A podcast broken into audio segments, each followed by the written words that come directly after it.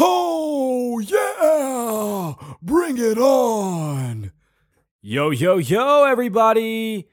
It is me, Heath Armstrong, and this is the Archipreneur Now, episode 49. So, all you ladies and gentlemen, boys and girls, you better get out your rock and roll clothes, put on those rock and roll undies, zip up those rock and roll pants, because my guest today is Jamie Skinner, and he is from a band called Fuss out of London. And they're bringing back the punk, bringing back the extreme rock and roll the way that I remember it when I was a kid.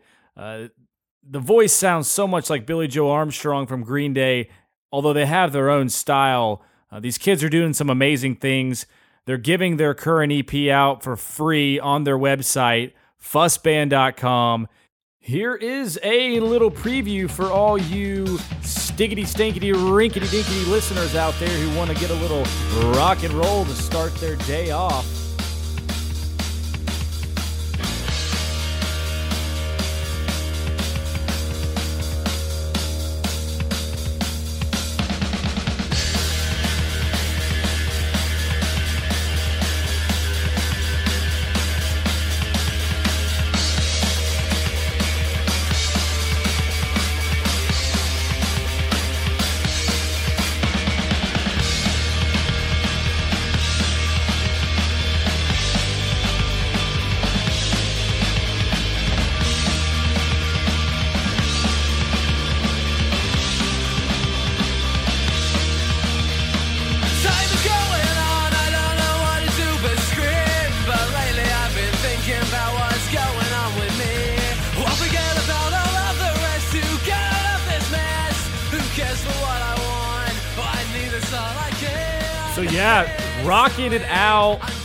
Get your hands up. I'm fist pumping right now.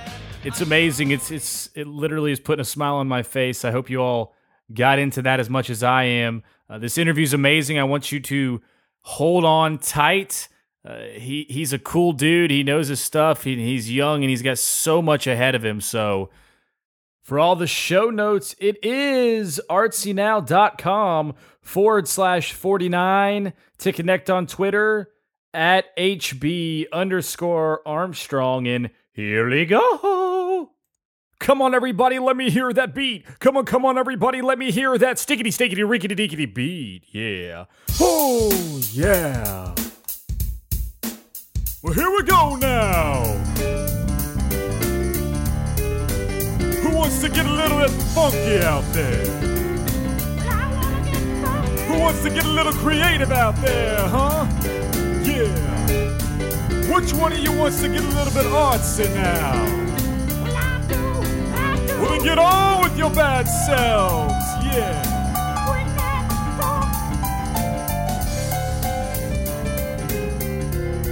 A skidamariggity diggity dink, a skidamariggity doo. Our guest today is bringing out the punk in me and you. He's slaying the guitar for a band called Fuss, and they're bringing the energy back to the punk rock world. The spark started in the UK, but they've got much, much bigger plans. So turn up those speakers, everybody, and pull down your pants. Cause it's time to get stickety stinkety rinkety dinkety funky. Everybody give it up for Jamie Skinner. Jamie, you are the you are the entrepreneur now. What's going on? I'm good, man. How you doing? Ah man, just full of energy. Like to Yeah, it sounded like it, man. pump up the scene, man. So Yeah. J- Jamie, he plays guitar and I think you do backup vocals or some sort of vocals I do. Um, I do the lead vocals on the whole, but yeah, more often we're just sort of starting to interchange them more between me and Joe, the- our bass player. Yeah, I saw some interchanging there. I didn't know who was the lead vocalist. Cool. So you you you have a voice that sounds very much like Billie Joe Armstrong, which is awesome. And, and at times I do get that hint of Blink One Eighty Two. So if anybody out there, you know, is in is younger or up through about age 35 or something remembers the blast of all that amazing punk that came through uh, back in the 90s and early 2000s. Man, Jamie and his band are bringing it back again. They're out of the UK and it's awesome stuff. And you can go to fussband.com and they've got some streams there. and they've got one album out already, which I, it came out in 2013, right? Yeah, it was in December last year, and uh, that's actually before the whole band was together. So for about you know two years ago, I came up with the band name Fuss, but I couldn't find any other members. So I ended up writing a load of songs where I was playing everything. So I was coming up with the drum patterns, I was coming up with the bass, and you know the guitar and the vocals. And then I'd just go up to my bedroom and just record it all in my room. So behind closed doors was just me playing everything. And then after I released that, I then managed to find Charlie for the drums and Joe for the bass. And then we've just been a three piece ever since. That's awesome, man. To to be out in the forefront like that. You know, that's what Jack White used to do. He just Yeah. he didn't even have any furniture in his room. He dragged it all into a subway and filled his room with every instrument there was. Exactly. Uh, so so pretty cool and and I'm pumped to have you on, man. So Well, thanks a lot for having me on, man. It means a lot. we're gonna have a little roller coaster of a ride here. Uh, but first, yeah, tell tell me a little bit about yourself. I know you mentioned that you kind of put this together before you compiled the band, but did you always want to be a musician as a kid? Uh, and how did you? Obviously, you've probably played in some sort of bands growing up, uh, possibly, maybe not to to get you to this point, but kind of kind of what what drove you to to get to where you are right now with with this band and and uh, how much you're in with this. I mean, it's awesome thing. So I want to hear all about it. Well, I remember when I was sort of like, I don't know, maybe eight or nine or something, about 10 years ago. And I'm out at a mate's house and he just puts on his PA system. He just puts on American Idiot, the album by Green Day. And I was just sitting there and suddenly thinking, like, this is better than the sort of stuff I've heard on the radio already or stuff that I heard on MTV or whatever. And then I started to suddenly get more interest in sort of pop punk and, you know, punk and rock in general, I guess. So about 10 years ago is when it started. And then ever since then, I've just sort of been, you know, I picked up the guitar, started teaching myself how to play, and then built it all up from there. So I played in a band when I turned 13, and that went for a couple of years. But then about two or three years ago, we broke that up. And uh, that's when Fuss started. So it's really just been discovering, you know, loud guitar music that's really set me going from the start. 13. So when did you start playing the guitar? When I was 12, I think. Jeez, that's a quick transition. yeah. Say I couldn't, I mean, even a couple years into playing the guitar, I was still trying to figure out how to make it sound right when when singing at the same time. It's so hard to do. Yeah, to be honest, man, like I might have been writing songs when I was 13, but whether they were any good or not is a different story. Yeah, but all of them led to where you are now, right? Yeah, I guess, man. Yeah. You got to take the experience for what it is. Yeah, that's true. That's true. So awesome. Yeah, yeah. Uh, American Idiot's obviously a great album and they don't play they don't play good stuff on the radio anymore, man. There was a time where they used to play the hell out of that on the radio here, but Yeah. now it I mean it's just awful the stuff you get. It's mo- it's mostly like pop rap and pop country here. I mean, if you're in like if you're in Southern California, then you can listen to KROQ and that plays some good stuff. But you know, other than that, I think radio nowadays has come very sort of saturated with pop music. I mean, although I do think it's changing. I mean, out here in in the UK at the moment, Radio One, which is like the big radio station in the UK, they just got a uh, a brand new rock show, which is actually on like a decent time now. So I think you know it's starting to change more towards guitars and rock, and I, I you know I think it's perfect that that's happening. Yeah, and you have this huge underground world of music, and, and obviously these uh, services like Spotify, whether the artists get compensated by that or not, and SoundCloud and, and things like that, that help spread uh, kind of the underground punk music and, and things that are similar to other audiences. And obviously, word of mouth is a big one too. Yeah, for sure. But there are a lot of places like where I live where you can't get anything but just straight country music because I'm in Kentucky. But I did used to live in Southern California and in KROQ, and it, it is awesome out there. They do play great music. So Yeah. I remember the first the first time I went to LA, I was with my parents and we just we got in our car and turned on the radio. It was already tuned to KROQ and suddenly like they're just playing Dammit on the radio by Blink and I'm just like wow, this could not have been a better like send off to like arrive in the states and just hear that. yeah, and, and, you know the, with the movement of satellite radio now, you, if you're willing to pay a little bit, you can get that all the time. But maybe Right. they play Dysentery Gary? I don't think I heard that to be honest. No. maybe a little bit violent for that. maybe while. a little little bit. Yeah, maybe. Well, cool, man. Uh, so, who who are your, some of your favorite creative influences? Uh, obviously, you have a lot of uh, Green Day and, and Blink in, in, the type of music, and if anyone listens, I mean, I, I seriously encourage you to do so. Uh, but, but who else? Who else did you grow up listening to that have kind of led to you to where you are? Well, it's weird, you know. I mean, as I said, like a lot of it started when I found Green Day, and I just sort of stemmed off bands like that. So I found Green Day, and then I went Blink, then Sum 41. So you've got all of those influences. But then a lot more recently, I discovered bands like Biffy Clyro and Twin Atlantic, who are both Scottish bands. Mm-hmm. And, you know, they're both a lot more rocky than I'd say punk. So I was able to listen to them and start maybe thinking, all right, so you can actually make a catchy little riff on the guitar, and that can be what makes a song, right? Yeah. So, you know, before when I was starting to writing songs, it was literally just like two and a half minutes of power chords. And you know, you, you listen to our to, to sympathy, our new song or whatever, and you know, you, you you know, it starts off with guitar riffs and like drum solos and stuff. So I think the development of hearing other influences like that has really helped. And I've really I've really started to start and you know diversify the stuff that I listen to. So I listen to quite a bit of indie music at some at some points, and then you know, a lot of just plain old rock. Like I'm sure you've heard of the band Royal Blood. Yes. You know, yeah, they are. You know, they're just from down the road in Brighton, and they are huge. Like they they are literally a bassist and a drummer, and you couldn't get more plain and simple. And it's hearing stuff like that and hearing the potential of what you can do whilst being so simplistic. You know, that's just it's really inspired me to try and you know do the sim do a similar thing. You know. Uh, absolutely, and th- there's a guy out here who's who kind of is the same way. His, his name is Reignwolf, and I know he tours the world now. Right. But I discovered him at a festival last, uh, I guess it was July, and this guy was like, "If you go see anybody, you have to see Reignwolf." And I'm like, "Okay, well, you know, all these other people are playing." He's like, "No, be there." Like, all right.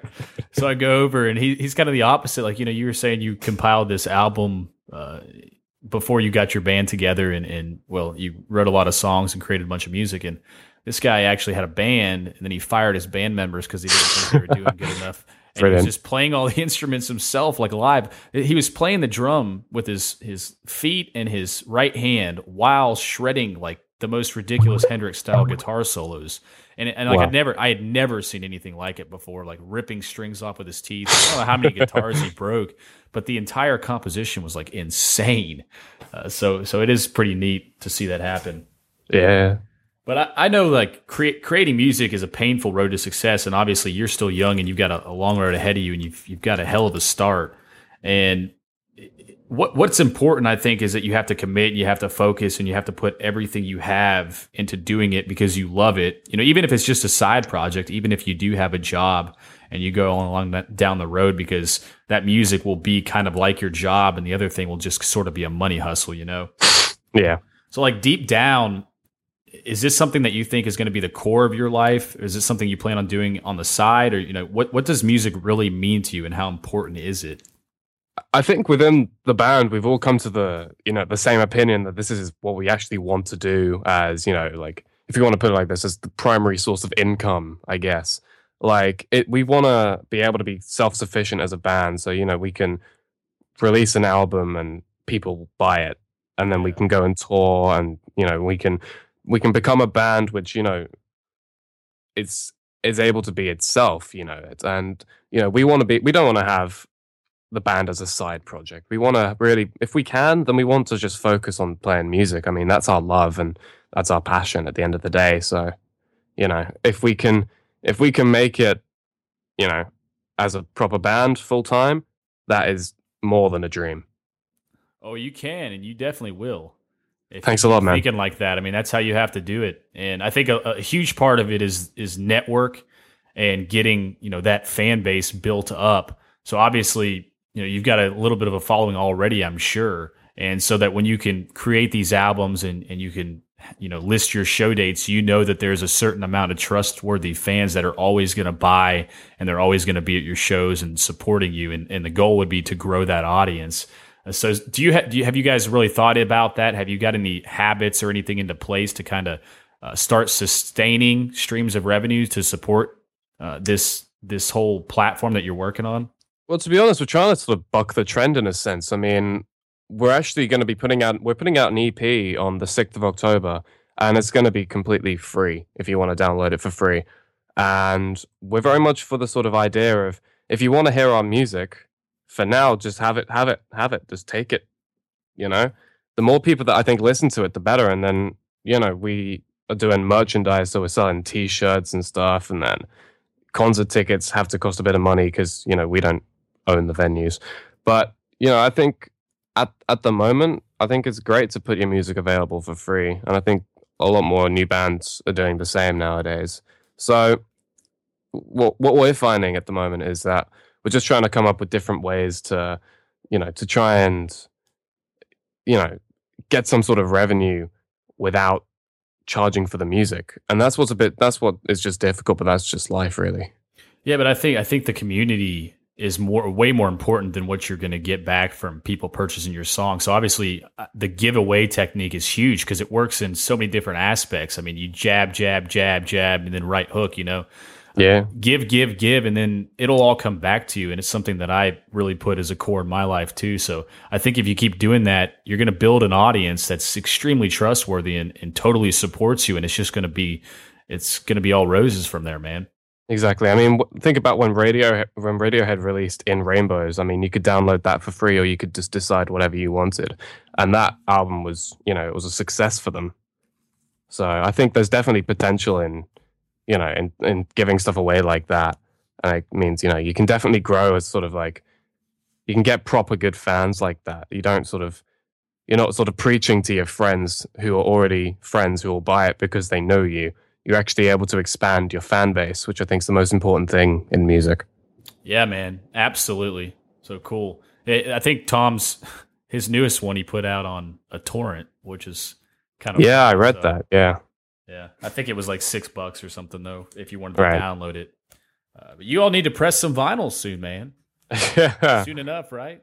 Yeah, maybe one day. I mean, I've got a couple record players at home. It would be ace to have some of our stuff on a turntable. But uh if yeah, we just got to find somewhere to do it. Yeah, I, I, I'm not really sure. I've never looked into how expensive it is to create those. I'm sure it's quite a bit, but are they coming? You know, are vinyls coming back like huge in a way out there, like they are here in the United States? Yeah, there's a lot more people buying vinyl at the moment. I think that people see it as more of a like collector's item, I guess. So, you know, a brand new album can come out. Like the Royal Blood album came out in August and you know, all the record stores, well, the very few of them that are still around, but of the record stores that sold the vinyl, it sold out in like a couple of hours, you know? Oh yeah, I mean, it's such a big thing because fine, it might be more expensive, but you know, arguably the sound quality of it is more better because you get the sort of warmth of the PA and you know the the the needle itself just provides this ex- extra bit of you know depth to the track. So I think it, it might be coming back. yeah. I'm a, I I love collecting them. I think it's very cool to have that huge vinyl in your hand, and it is a pain in the ass though when you listen to it, and then after three songs you have to flip it. yeah, that's I'm not, true. I'm not sure how they haven't figured out uh, how to make a vinyl player that'll just play one side and then the other when it's Like- done. Auto flip. Yeah. but on another note, like I pulled out my CD case from from back in high school the other day because my iPod broke, and it was a lot of fun going through that too. Like I Yeah. mean, all the I found all these Strokes albums that I used to listen to all the time, which were amazing, and then I got into some of the old Pink Floyd albums Right. uh, that I hadn't heard in a while. So it was a lot of fun. But so, you know, you, you started and now you got the second album coming out. You want to tell us a little bit about that? Yeah, the album's going to be coming out in January, we think, December or January, and uh, it's going to be called "What the Fuss," and it's twelve tracks, and it's just, it's you know, I think we finally, now that I'm able to be writing songs with two other people, it's a lot easier to sort of bounce ideas off people when you're writing music. I mean, we always get together and we write the songs together, so I can come up with a little idea at home, or you know, Joe can, or Charlie can come up with a drum beat, and then we bring it to band practice and we say okay we've got this idea. Let's focus on that for a second. So you know i can play a little riff that i come up with and then joe says okay great we could go into a verse here and then we build it from there. So i think the quality of the songs is just such a it's such an improvement from the last album. But at the same time like it may have mat- like the music may have mat- matured and how it sounds, but I think it's still got the youthful side to it. Like we're writing songs that are just fun, really. You know, fun to play, fun to sing, and it's just they're not all about serious topics, but we're trying to keep a good range of everything. You know. Yeah, absolutely. And it kind of, in a in a way, you, and you were introduced to me by uh, Rick Castman, and listening to some of their old stuff. Uh, he had one song with the word "bleed" in it, and I can't remember what it was called. Uh, but the punk, man, I just I love the style bringing it out. So when you all create these songs, I'm sure you kind of go through this similar process that he was describing that they went through. And, Yeah.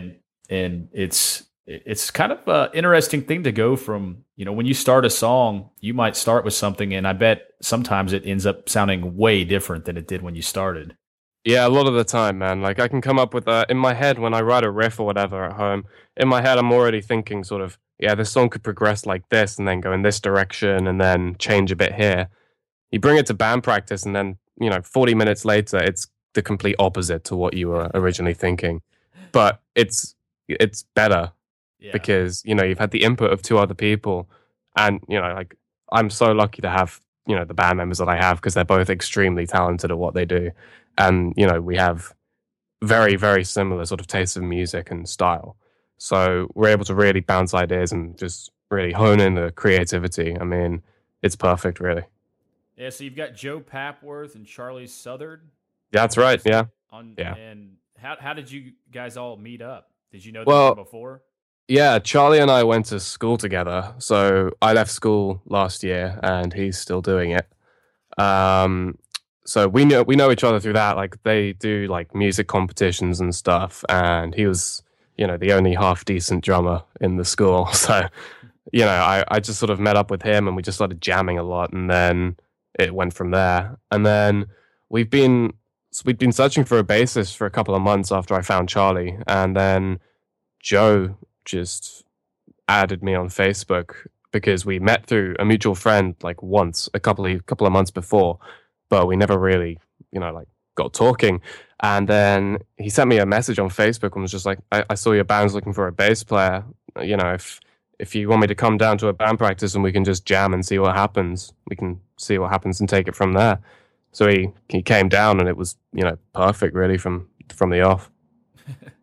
it's amazing how that stuff happens Yeah, exactly. so which one of you is the wildest Joe, definitely, definitely. Yeah he kind of looked it in his pictures yeah, yeah. You should, uh, if we ever make it to the states for a gig, you should come over and, uh, yeah, Joe. Joe puts on a hell of a show. no not not if you ever make it when you make it man Yeah, I'm looking forward to that. Yeah, I uh, I'll definitely be there if you do. If you come, if it works out schedule wise. Uh, but it, I, I'm sure that'd be kind of an expensive thing to do. You'd have to get some preparation. Do you all have any any managing in place yet? Are you working with anybody who's kind of been helping you out? At the moment, at the moment, there's absolutely nothing. We're doing it all ourselves, but you know, we are we're open for the future. You know, so if we get approached by the right people and you know we feel that it's the right situation, then we're gonna have you know talks with them, and fingers crossed that'll be for the best. Absolutely. It'd be, it'd be awesome, man. So you said your your EP is coming out October sixth. Is that right? Yeah, yeah, and which will be actually you know that's that's coming up rather quickly but by the time this episode releases it'll already be out so you guys can get out there and check it out and then you're going to release a, a full uh, album with with 12 tracks right Uh, yeah, next next year yeah. It'll probably be late December or early January. gotcha cool Yeah. so i want to hear about your first show like when you all got together and you and you played did you, you did you make the album and then play a show did you play a couple live gigs first or or what really happened uh, the first time you played together the first time we ever played together was actually the launch gig for the album that I wrote myself. So I I delayed the release of the album so that I could so that well as a band we could rehearse and get everything sounding really good.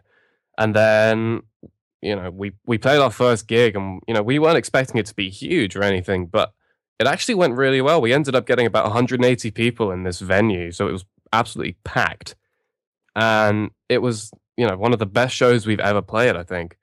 and it, everything just seemed to gel into place really, really quickly and really easily. And you know, every gig that we've played since, you know, people have said to us like, you compare it to that gig in December, and the amount you've improved is like crazy. So, you know, we listen to that and we take everything on board. So if someone has some sort of, you know, like constructive criticism or whatever, then we say to them like, well, thank you very much for telling us that. And then we go to band practice and we think, okay, so how can we actually improve that? Well, Because, you know, when we're playing a gig, you see it from one perspective and that's yours. You know, so you want to try and you want to try and make the show as best as you can for your fans. And if you don't have a manager or whatever, a, a tour manager, say, then you know, you don't really have anyone to guide you other than your fans. And so that's what we try to do.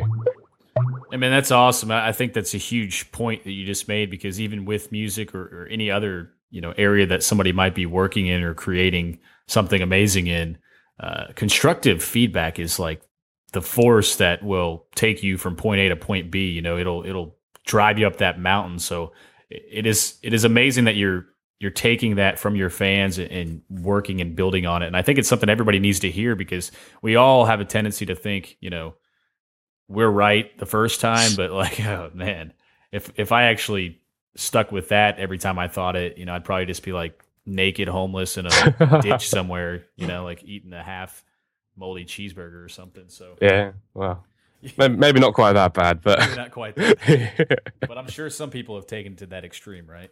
yeah, yeah. So what, what kind of what kind of equipment are you using in particular? What kind of guitar do you play? I I've got two guitars which I'm using, you know, at the most right now. I've got a Gibson Les Paul Junior, which is just like what Billie Joe plays. So it's the white one, and I'm not gonna lie, that's the reason I got it. Um, but like it's all scratched up now, so I think I've made it sort of my own. Like you know, I strum the thing so damn hard. There's like actual scratch marks in the paint.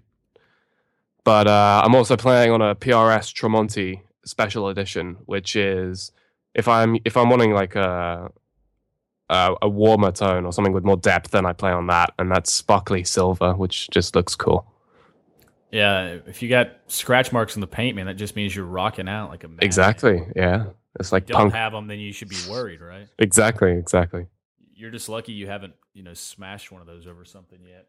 Well, actually, we played a gig in May, and it was just like such a good gig. Everything went perfectly, and I thought the best way to end it is just throw the guitar up in the air. So this is a this is the PRS guitar, and I Oh, only ju- I'd only just got it fixed, like literally a couple days before, and so I literally I just throw it up in the air, it, and then walk off the stage. And by the time it's landed, like I have a I have a friend of mine go on the stage just to grab it, and there is this massive like chip and dent in the neck, and I'm like, oh crap. yeah. I don't know, PRS, man. I know, and yeah, that was yeah, that was not cheap to fix. I've often wondered, you know, when when people are on stage and they break all their equipment, if afterwards they're like, "Damn it," because I know Think it- people can do crazy things in the moment, but Yeah, I think it de- it depends on who you are. I guess a lot of the times, like you know, like if you're in a band as big as Green Day or whatever, you can get a new guitar like like that. oh, I'm sure they have ten of them back there just in Yeah, exactly. Yeah, But, but if if you're Jamie Skinner from Fuss, you know, then smashing a guitar might not be your best option. so you didn't plan it out though. You just kind of felt like it was the right thing to do at the end when you threw it up. Yeah, pretty much. It was just it was just like the pinnacle of the moment. It was just like, what can I do to make this the best show of our lives? And for some reason, you know, my brain went, throw the guitar in the air, Jamie. And I was just like, yeah, let's do it. And then regretted it the second I walked off. You know what's going to happen if you keep doing stuff like that is you're going to have a whole group of roadies following you around. yeah. Oh, I'm up for that, man. you'll get to a point where you'll be like, no, no more on the bus, no more on the bus. So, well, cool. So you talked about how this is something that you all really are all in on, which is amazing. But what do you think as a band your all's long term goal is? Is it to come over?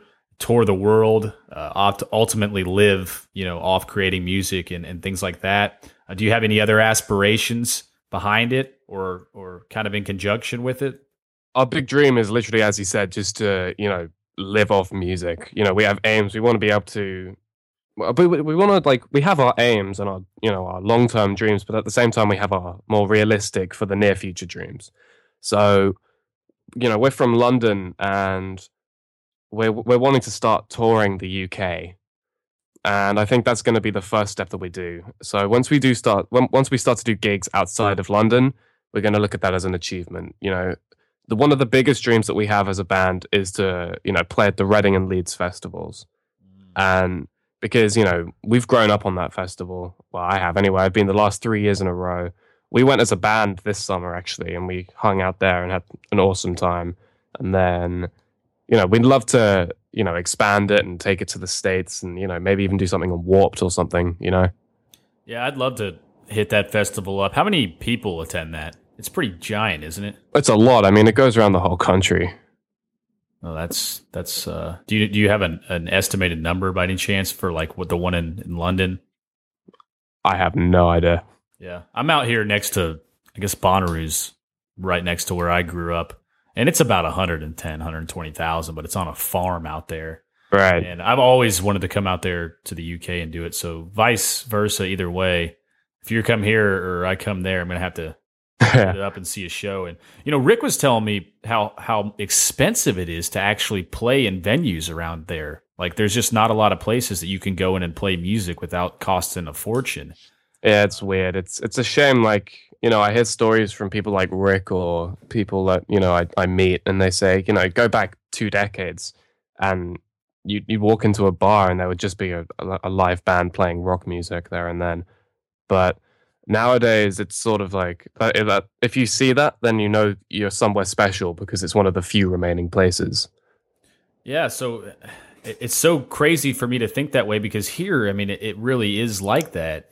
Right. Anywhere you go on any given night, you can go see live music, especially if you're in, you know, Los Angeles or Nashville or or a town like that. I mean, literally, Nashville probably has, well, I don't know, they probably have at least hundred bars, but every single one of them, every single night, has somebody playing in it, which is crazy.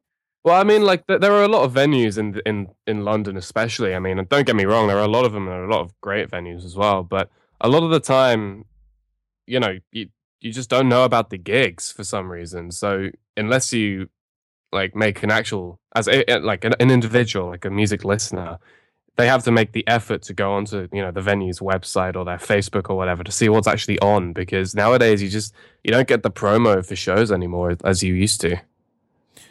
Yeah, I, I hear that, man. It's it's a little bit more difficult. Uh, I, I- think that there's opportunity with technology and, and everybody being able to create these you know mobile apps and these new website services, but we'll see how it goes. Yeah. Obviously, you all use Bandcamp and some things like that, but there Mhm. there really hasn't been a great app that is like, hey, this is what's going on tonight. Hit this one button, you'll have a ticket. You know, hit this other button, you can share it with your friends. And I think that there's there's an app called Tinder. I don't know if you've ever heard of it. It's like a dating. Yeah, okay. So if they had that for music, like literally, if if you were looking at it and it popped up all this, you know, who's playing in the area that night, you could hit one button and play a clip of their music, see if you like it or not. Swipe to the right, it'll add into your calendar for that night, and then you can hit a button and buy a ticket. You know, something that easy. Because a lot of people will look and see the name of a band playing, but they don't know who it is, and they're not Exactly, They're not going to exactly. get on YouTube and look it up. You know. Yeah. I think you've just come up with uh, your next business idea, man.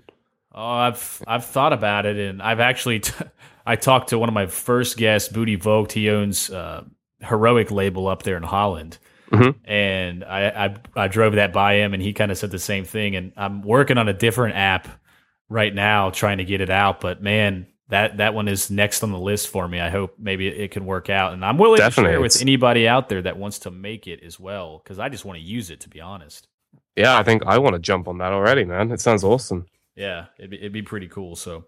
Yeah. if if you could spend a little bit of time creating something with anybody from the past or the present it can be a musician it can be an artist it can be you know a hero whoever you want uh, who do you think you would choose and, and what would you create There are so many people that I would jump to. I mean, you know, straight away you sort of think Joe Strummer, The Clash. yeah You know, that would be, you know, just insane. Or, you know, like the Ramones or someone like that. You know, just going back to sort of, you know, from where I see it, like I know a lot of people see it differently, but for me, that's sort of like the some of the punk roots. So oh, Absolutely. I mean, that would that would be the dream, and just to be able to, you know, write a song or you know play a gig with, you know, any of them would just be absolutely insane. And the Ramones are something else. I think that they started a revolution for sure. Definitely. I mean, without the Ramones, there wouldn't be anything like you know the pop punk wave that happened in the early two thousands or anything. That that just wouldn't have happened. No, absolutely. That's where all their influence was. So Exactly. it's it's funny how everything triggers the next genre. You know what Definitely. I mean? You know, I mean, they they they were everything. pioneering for the for the genre, really. Oh yeah, absolutely. Yeah. Well, what do you think? I know you all are young, and you, just kind of started out this this album, which means you have all this time ahead of you, which is amazing. Uh, but have you learned anything so far? Like, do you have a lesson that you've learned that you think would be the most important thing uh, so far, or have you ever f- failed somewhere? I mean, I know that a lot of successes are built on the back of failures. Uh, so, uh, and in, in my life, I I learn things all the time based on things that I screw up or things that I go wrong. But what, what what do you think the most important thing you've learned so far is?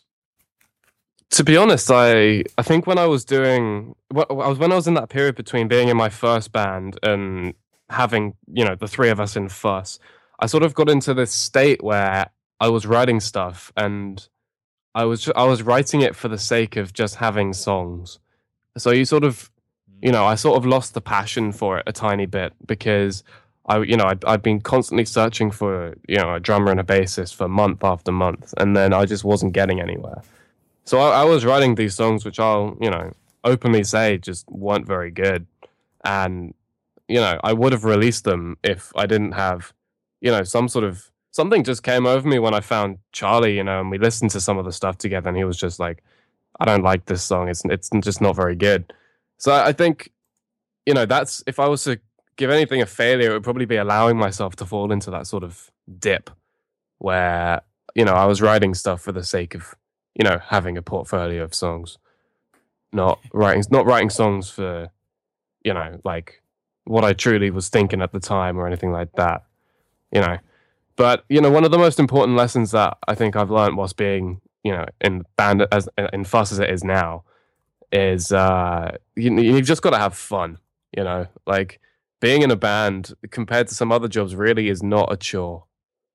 Like you know we get to go to band practice and we just have fun for six seven hours you know? We we stand and sing and play guitar and that that's essentially what we want to do for life. So there's not really any need to complain. So just having fun is the best way to get about it i think Yeah, and I think you hit on a huge point there. Is producing things just to produce them and without the Yeah. passion behind it can be a huge mistake. One of the biggest mistakes anybody could make.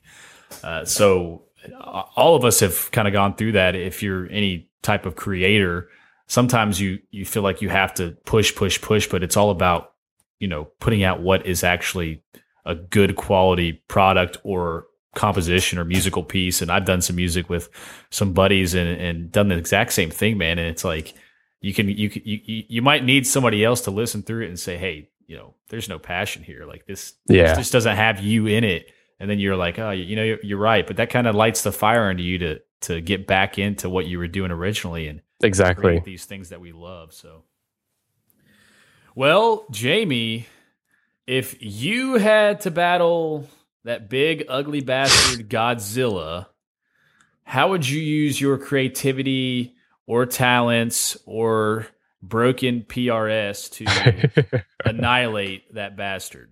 I think what I do is I- I'd take the broken PRS, right? And I would somehow make it so like laser beams could shoot out of where the crack in the neck was. and so whenever I strum a chord, it just shoots lasers and then hits Godzilla right in the ass. right in the ass, man. And then we're just sorted for life then. And then maybe you can put a pair of headphones on him and play a little Fuss. He'll, he'll quit crying, and he'll just be your biggest fan and mascot and manager. Yeah, exactly. Yeah, well, I like the sound of that, man. Be optimistic, right? Yeah, definitely. Well, cool. Do you have any closing advice that you think you can give our listeners out there that are probably uh, thinking about starting a band or following their passion, playing a little music uh, before we say goodbye? If music is what you do, the one thing that I've really learned is you've just got to, you just gotta you gotta do it for yourself. If people start giving you a hard time for you know being creative, you just gotta ignore it. You gotta keep on going. I mean, I've had plenty of that, and you just gotta just gotta power through. Use it as inspiration to carry on. Absolutely, and I think that that is a huge huge point, man. And, and, I really appreciate you being on today. It has been a blast. I love talking punk. It takes me back to my roots. Uh, it gets me excited. Now I think I'm just going to have to bust out some Enema of the State or, uh, you know, Dookie or, or, something as I drive around the rest of my day and, and think yeah, about it. So I really appreciate you getting me back in touch with the roots there. And, and what way can our listeners get in contact with you? Uh, you know, your website, are you on the social medias, obviously, and where can they get a hold of some of these amazing tunes to blast and break mirrors with and start causing ruckus around the states and wherever else they may be listening? You can uh, find our stuff everywhere, really. We're on fussband.com. We're on youtube.com slash fussband, facebook.com slash fussband, everything.com slash fussband, pretty much. And uh, yeah, just chuck us an email if you guys want to say hi or anything, and we'll reply pretty quickly, and we can just you know start building a fan to band relationship. Absolutely, I like the way you said it, man.